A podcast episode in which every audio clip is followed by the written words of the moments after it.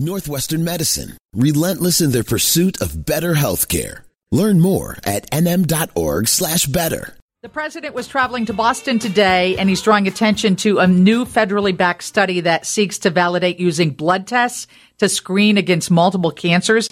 Uh, some people say it's a potential game changer in diagnostic testing to dramatically improve early detection of cancer. And if you're a cancer survivor or fighter, you know early detection is definitely key. Uh, Dr. Suh is with us.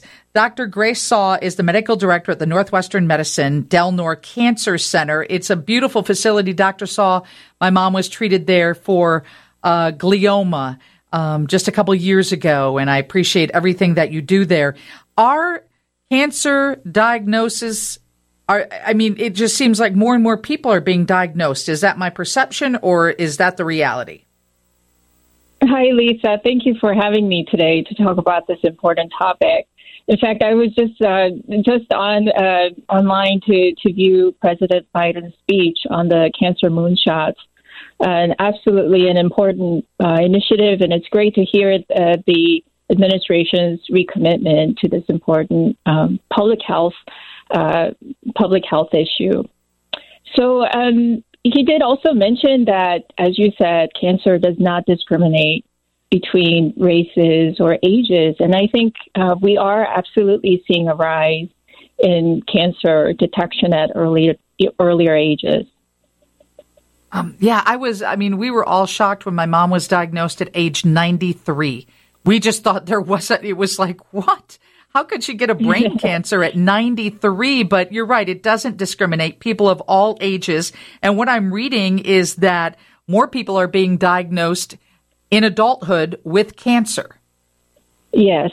So the particular study that we're focusing on is a study out of the Brigham Women's Hospital uh, looking at the incidence of diagnoses in patients under the age of 50 we used to think of cancer as sort of an older person's disease where, you know, patients who are over 50 or even over 65 may be more susceptible. And that is still the case. But in particular, we're looking at patients who are younger 50 and seeing a rise uh, in every generation. And does alcohol consumption have something to do with that? That is an interesting area of research. We did note previously in April that approximately 5 to 10 percent of all cancers worldwide are uh, maybe due to alcohol use, and women may be more particularly susceptible. And what cancers are we seeing a rise in? Is it one particular type of cancer or is it across the board? It's across the board. That's what's really interesting. And it's not just in the United States. This report from out of Brigham and Women's Hospital looked worldwide uh, at different countries and continents. We're seeing a rise in cancers that are familiar to us, like breast cancer and colon cancer, but in other cancers like thyroid cancer, esophagus cancer, gastric cancer. So it does point to us a need for earlier detection, as you pointed out earlier uh, in, in, earlier in your talk.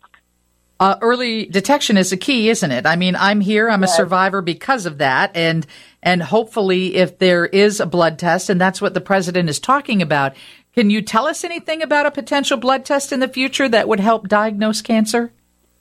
Absolutely. Um, we have great screening modalities such as uh, mammograms, and I think mammograms are in, improving in quality and uh, leading us to earlier detections again, not just in the United States, but worldwide. And it's great to see that. And we can attribute some of the increase in incidence to just earlier detection. The article pointed out that uh, there are other risk factors that may truly be increasing our risk. And uh, we need to look for, identify those risk factors and look for ways to reduce that. Conversely, we have been working on a blood test to detect small amounts of cancer or cancer DNA in the blood um, starting in the later stages of cancer, and it's moving earlier on in detection. And hopefully, we can use this as a simple blood test to detect cancer uh, at the very early stages, so that we can we can increase our cure rates. Dr. Grace Suh is the medical director at the Northwestern Medicine Delnor Cancer Center. We're talking about increasing rates of cancer in adults, not just in the U.S., uh, around the world. And the president is speaking today about a potential blood test that would lead to early detection. Uh, the American Cancer Society report from January found that 2 million new cancer cases are expected to be diagnosed in the U.S. this year, with over 600,000 Americans dying from cancer in 2022. Um, what have you heard? The headlines have been talking about breast implants and a risk of cancer associated with those. Is there any conclusive evidence yet?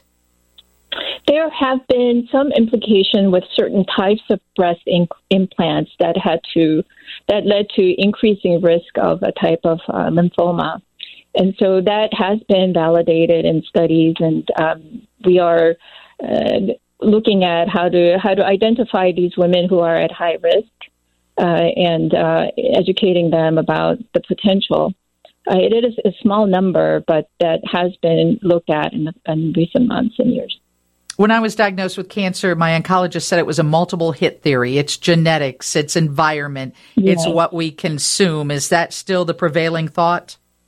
That is the prevailing thought. And what's interesting recently, we've noted that we noted that uh, the risks may increase even very early in life. And so we think about people being diagnosed at adulthood because of environmental exposures or things that we come in contact with that play a role in addition to genetics later in life, in adulthood.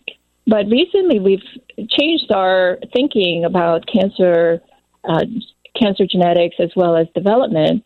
That maybe these risks are starting earlier, even in utero. And so it, this has huge implications for our public health education. Well, we look forward to every bit of research that uh, comes our way. Thank you so much for joining us. And like you, will be watching what the president has to say. Yes, thank you very much. Dr. Grace Suh with the uh, Northwestern Medicine Delnor Cancer Center.